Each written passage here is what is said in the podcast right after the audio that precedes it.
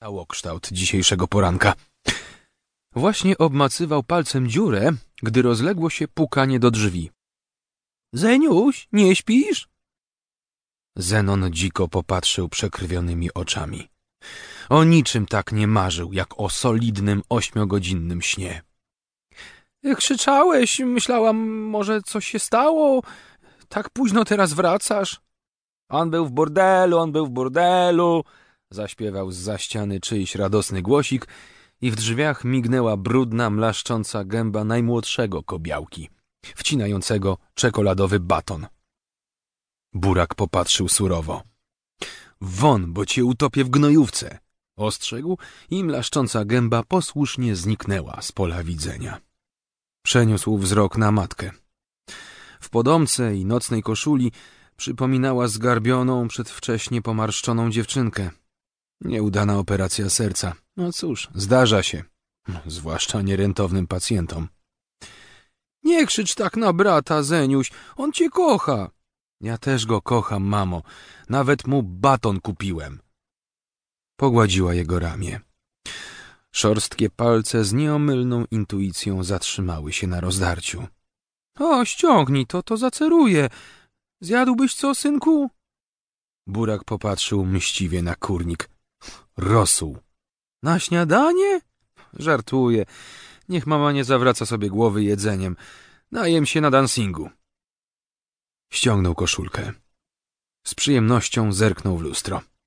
Rozrzucanie gnoju i inna równie twórcza praca w gospodarstwie spowodowały, że dorobił się przyzwoitego kaloryferka. Przynajmniej nie musiał bulić za siłownię.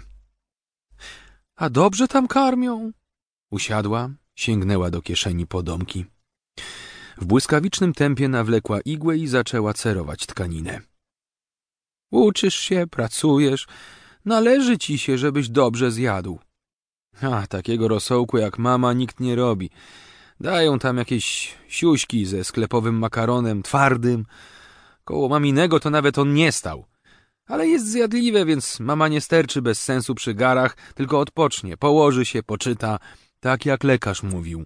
Oj, Zeniuś, Zeniuś, umrę to się wyleżę za wszystkie czasy. Nie gadaj głupot, mama, masz brać leki i odpoczywać. A, i dawaj recepty. Schyliła głowę pod pretekstem odplątywania nitki. No, mama, recepty mówię.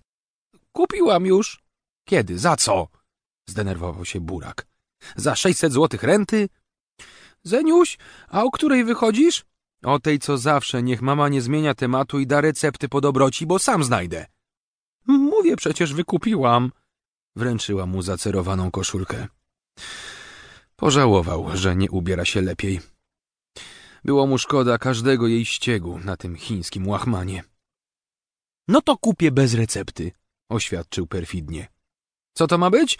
Plawix i Dilatrent? Do tego jeszcze Preduktal i... Tak jak przypuszczał, zerwała się z krzesła. Niech cię Bóg broni, Zeniuś, bo ci tyłek przetrzepie!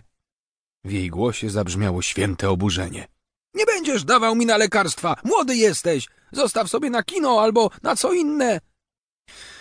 Rozśmieszyła go perspektywa trzepania tyłka, ale udał śmiertelną powagę.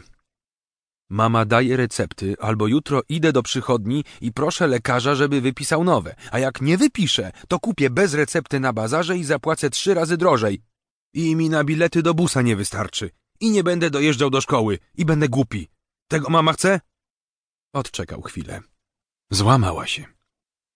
Z westchnieniem sięgnęła do kieszeni podomki i wydobyła plik zmiętych karteluszków.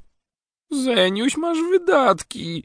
Spróbowała jeszcze raz, ale uciął pretensję machnięciem ręki.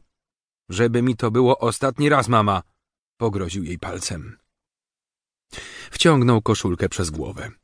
Usłyszał tekstylny trzask i logo Adidasa tym razem pękło symetrycznie na pół.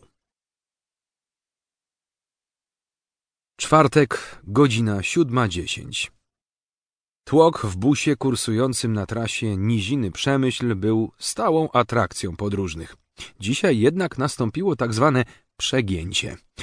Liczba pasażerów trzykrotnie przekraczała liczbę miejsc siedzących, a wydychany gniewnie z za niedomytych zębów dwutlenek węgla wraz z wpadającymi...